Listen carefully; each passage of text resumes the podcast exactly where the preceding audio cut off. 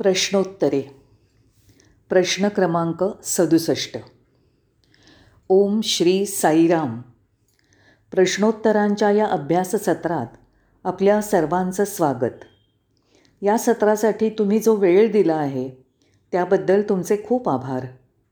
या कार्यक्रमासाठी तुम्ही आमच्याकडे जे प्रश्न पाठवलेत त्यामुळे आम्हाला पण उत्तेजन मिळालं आहे तुमच्याकडचे अशा प्रकारचे प्रश्न आमच्याकडे जरूर पाठवत चला. ते स्वागतार्हच आहेत. आजचा आपला पहिला प्रश्न असा आहे मोक्षप्राप्तीसाठी कशा प्रकारची उत्कट इच्छा किंवा तळमळ हवी? मुक्तीसाठी मोक्षाची अपेक्षा बाळगताना कशा तऱ्हेची व्याकुळता हवी? त्यासाठी कशा प्रकारे झुरावं? तसंच त्यासाठी आवश्यक असणाऱ्या सुप्तावस्थेतील दिव्य प्रेमाची जोपासना आणि त्याचं प्रगटीकरण कसं करावं? आजच्या सकाळच्या सत्रात हा प्रश्न आमच्यापुढे मांडण्यात आला आहे. आता आपल्याला प्रथमत एक गोष्ट समजून घ्यायला हवी. ती म्हणजे मोक्ष किंवा मुक्ती म्हणजे काय? मुक्ती कशापासून मिळवायची? बंधनमुक्त होणं म्हणजेच मोक्ष का? ह्याचं उत्तर होकार अर्थी आहे. तेव्हा बंधनातून सुटका होणं म्हणजे मोक्ष खरी स्वतंत्रता. आता ही बंधनं कशामुळे येतात? त्याचं कारण काय? त्यामुळे आपण या बंधनात कसे काय अडकतो? याचं उत्तर अगदी साधं आणि सोपं आहे. उदाहरणार्थ एक कोळी जसं जसं आपलं जाळं विणत जातो आणि नंतर स्वतः त्यात पूर्णपणे गुरफटतो तसं. कोळी स्वतःला स्वतःच्याच जाळ्यात अडकवून घेतो. त्यासाठी दुसरा कोणी जबाबदार नसतो. त्याप्रमाणे आपण सर्वजणं आपणच निर्माण केलेल्या शृंखलात स्वतःला जखडून ठेवतो. या बंधनात दुसऱ्या कोणीही आपल्याला अडकवलेलं नसतं. यासंबंधी आपले स्वामी आणखी एक उदाहरण देतात. ते एका माकडाचं आहे. माकडांना पकडण्यासाठी नेहमी एक युक्ती वापरली जाते. एक अगदी अरुंद गळ्याचं मडकं आणून त्यात शेंगदाणे ठेवतात. त्या मडक्यात ठेवलेले शेंगदाणे काढण्यासाठी माकड आपला हात लांब करून त्या मडक्यात घालतं आणि हातात मुठीत भरपूर शेंगदाणे घट्ट पकडतं. त्यानंतर काय होतं? माहीतच आहे. मुठीत शेंगदाणे भरलेला हात त्या माकडाला त्या अरुंद तोंडाच्या मडक्यातनं बाहेर काढता येत नाही. मग ते माकड मडक्यासकट उड्या मारायला लागतं. त्याला वाटतं की दुसऱ्या कोणीतरी आपला हात पकडून ठेवला आहे आता काय करायला हवं? जोपर्यंत माकड आपल्या घट्ट मुठीत पकडलेले शेंगदाणे परत टाकून देत नाही तोपर्यंत त्याचा हात त्या मडक्यातून सहजपणे बाहेर निघणार नाही. हे उदाहरण देऊन स्वामी विचारतात की त्या मडक्यामध्ये माकडाचा हात अडकला होता त्याला जबाबदार कोण? दुसरं कोणीच नाही. माकडाने स्वतःच आपला हात लांब करून मडक्यात घातला. पंजा पसरून त्यात शेंगदाणे घेतले आणि त्याचा हात मडक्यात अडकला. माकडाला मात्र वाटलं की दुसऱ्या कोणीतरी त्याचा हात पकडून ठेवला आहे मुठीतले शेंगदाणे माकड जेव्हा मडक्यात परत टाकेल तेव्हाच त्याला आपला अडकलेला हात मडक्यातनं परत बाहेर काढता येईल. या उदाहरणात दर्शवल्याप्रमाणे आपण ऐहिक वासना आणि सांसारिक गुंतागुंतींना घट्टपणे पकडून ठेवतो. त्यात गुरफटून जातो. मग आपल्याला वाटतं की आपण त्यात पूर्णतया बद्ध झालो आहोत अडकलोत. यातनं सुटका करून घ्यायची असेल तर आपल्याला विषयोपभोगांपासून दूर जावं लागेल. आसक्ती मी आणि माझं. याबद्दलची स्वामित्वदर्शक प्रवृत्ती आणि क्षणभंगूर ऐहिक सुख यात लिप्त होता येणार नाही. या सर्व गोष्टींचा जेव्हा तुम्ही परित्याग कराल तेव्हाच तुम्ही या सर्वांच्या जोखडातनं बंधनातनं मुक्त व्हाल असं स्वामी सांगतात. मुक्त अवस्था ही येतही नाही आणि जातही नाही. कारण आता तुमची या बंधनांमधून सुटका झालेली आहे. जेव्हा तुम्ही स्वतःहून बंधनात अडकता तेव्हा त्याबद्दलचा ठपका दुसऱ्यावर ठेवता. त्यानंतर ही मुक्ती का हवी? कोणत्या कारणास्तव हवी? याबद्दल स्वामी स्पष्टपणे विवेचन करतात. ते म्हणतात एकदा का तुम्ही या ऐहिक जगातील बंधनं आणि सांसारिक गुंतागुंतीमधून मुक्त झालात की मग तुम्हाला स्वस्वरूपाला जाणता येईल.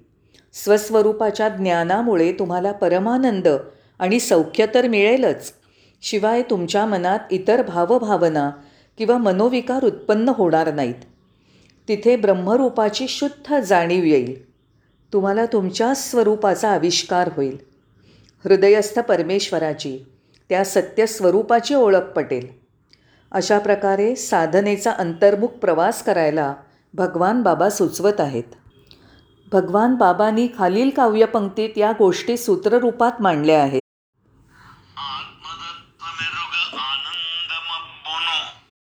एकदा का तुम्हाला स्वस्वरूपाची जाणीव झाली की तुम्ही ब्रह्मानंदात राहाल? जर तुम्ही स्वस्वरूपाला जाणलंच नाही तर काय घडतं? तर तुम्ही शोक क्लेश इत्यादी गोष्टींच्या बंधनात अडकता.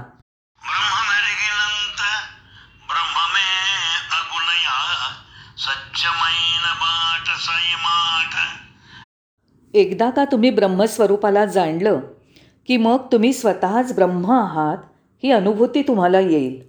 ब्रह्म म्हणजे दुसरं तिसरं काही नसून तुमचंच सत्य स्वरूप आहे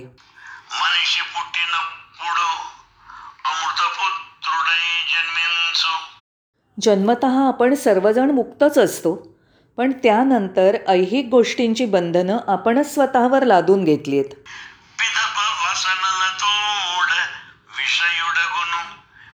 ऐहिक सुखोपभोगांच्या वासनेमुळे तृष्णेने कोळिष्टकाप्रमाणे असणारी ही बंधनं मानव स्वतःच स्वतःभोवती आपण होऊन लादून घेतो.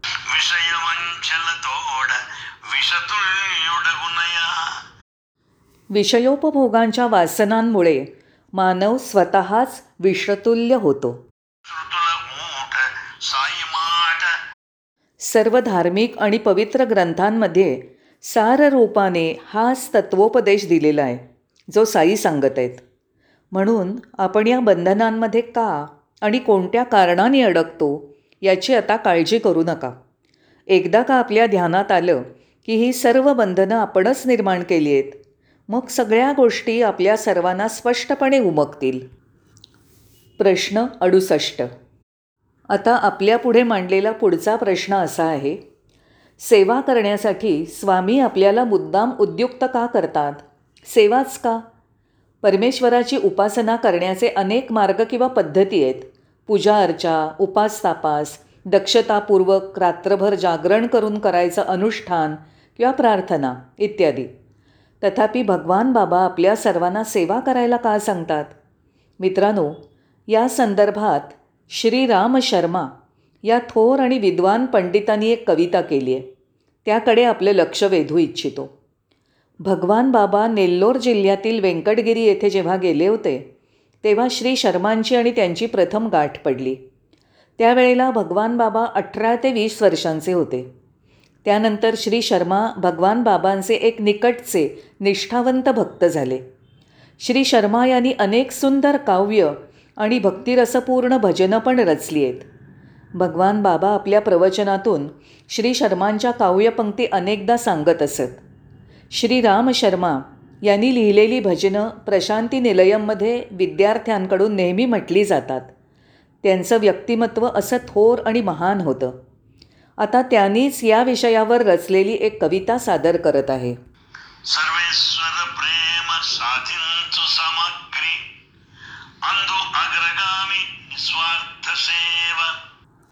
परमेश्वराचं दिव्य प्रेम मिळवायचं असेल तर त्यासाठी अनेक मार्ग आहेत. पण या सर्वांमध्ये निस्वार्थीपणाने केलेली सेवा ही सर्वोच्च स्थानावर आहे.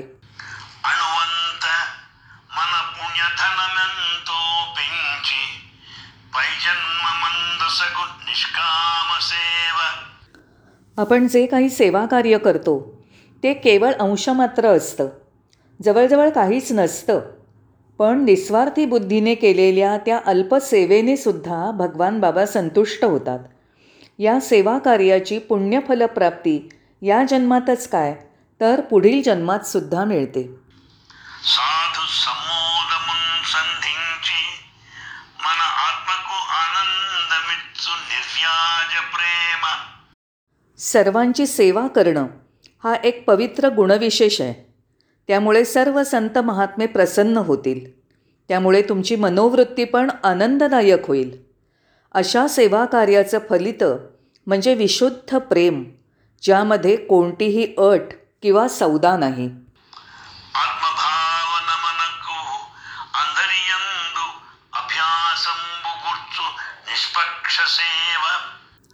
सर्वांच्यात त्याच ईश्वराचा वास आहे हे जाणणं आणि जेव्हा हा दृष्टिकोन ठेवून आपण सेवा कार्याचा अंगीकार करतो आणि त्यानुसार आचरण करतो तेव्हा अनेकत्वातील एकात्मतेची आपल्याला अनुभूती येते.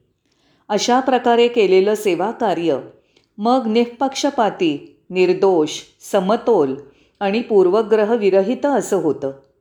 सेवा कार्यामध्ये माझेच लोक माझ्याच राज्यामधली मंडळी तसंच भाषेचा आणि प्रांतासंबंधीचा अभिनिवेश असंही नसावं.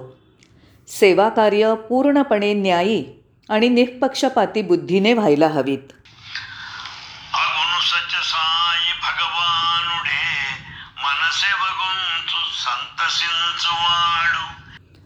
वरील उद्दिष्ट ध्यानात ठेवून केलेल्या सेवेचा भगवान बाबा स्वीकार करतात आणि त्यांना परमसंतोष होतो.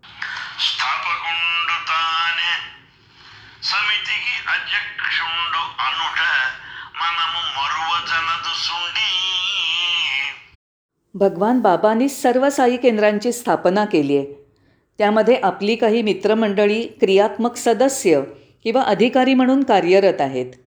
सर्व साई केंद्रांचे जे अध्यक्ष आहेत त्या सर्व अध्यक्षांचे अध्यक्ष स्वतः भगवान बाबाच आहेत याचं विस्मरण होऊ देऊ नका. आता याबाबत भगवान बाबांना काय सांगायचं आहे ते पाहूया.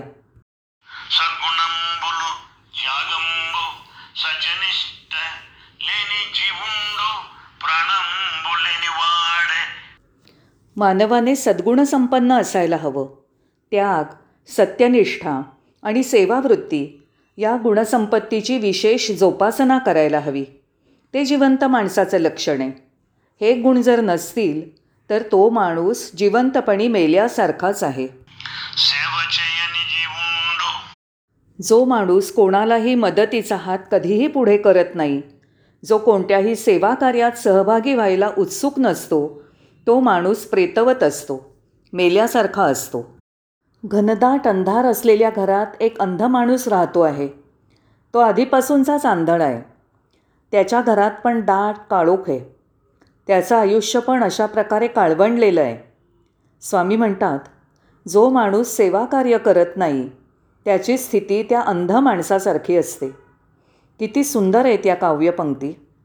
आता स्वामी पुन्हा सांगतात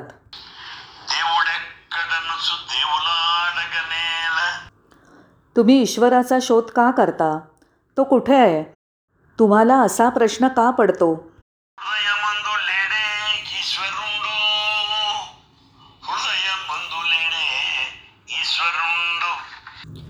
तुमच्या हृदय मंदिरामध्ये देव आहे हे तुमच्या लक्षात येत नाही का? तेव्हा त्या ईश्वराला इतरत्र शोधण्याचा व्यर्थ प्रयत्न का करता? पुढे या सेवा कार्यात तुम्ही पण सहभागी व्हा. सर्वांची सेवा करा. या सेवा कार्यामुळे प्राप्त झालेलं दिव्य प्रेम स्वीकारा. स्वरूपाला जाणण्याचा हा मार्ग आहे. तेव्हा परमेश्वराला इकडे तिकडे शोधण्यापेक्षा आपण हे जाणलं पाहिजे की तो आपल्या हृदयात आहे. सेवा कार्यात भाग घ्या. सर्वांची सेवा करा. आणि त्यांचं विशुद्ध प्रेम मिळवा स्वरूपाचा अनुभव प्राप्त होण्याचा हा मार्ग आहे असं भगवान बाबा सांगत आहेत. ज्याच्यामुळे आपली चित्तशुद्धी होईल. ज्यामुळे तुमची चित्तशुद्धी होईल अशी बाब म्हणजे सेवा.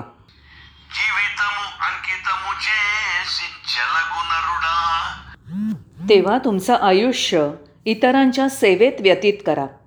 त्यामुळे ज्याची तुम्हाला नितांत गरज आहे ती चित्तशुद्धी होईल.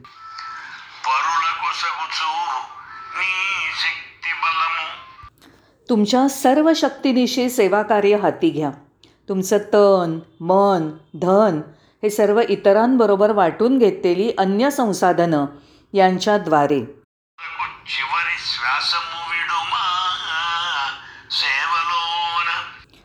आयुष्यभर समाजसेवा करा. अगदी तुमच्या अंतिम श्वासापर्यंत. भगवान बाबा म्हणतात मानवाला सेवेसाठी आयुष्य प्रदान केलं आहे मित्रांनो या संदर्भात सांगायचं झालं तर असं म्हणता येईल की सेवेचं सर्वात उत्तम उदाहरण म्हणजे भगवान बाबा स्वतःच आहेत. विविध शैक्षणिक संकुलांची स्थापना करून तसंच मोठी हॉस्पिटल्स उभारून भगवान बाबांनी मानवजातीची सेवा केली आहे. या सर्व सेवा निशुल्क आहेत. तसंच त्यांनी जगातील विविध देशात साई संघटना आणि साई केंद्र यांची साखळी निर्माण केली आहे. या सर्वांतर्फे अखंड सेवा कार्य चालू आहेत. आपल्याला आता हे माहिती झालं आहे की सेवा कार्यामुळेच भगवान बाबा संतुष्ट होतात. तेव्हा आपणही आपलं आयुष्य आपल्या अंतिम श्वासापर्यंत सेवा कार्यात व्यतीत करूया. साईराम आपण पुन्हा भेटूच.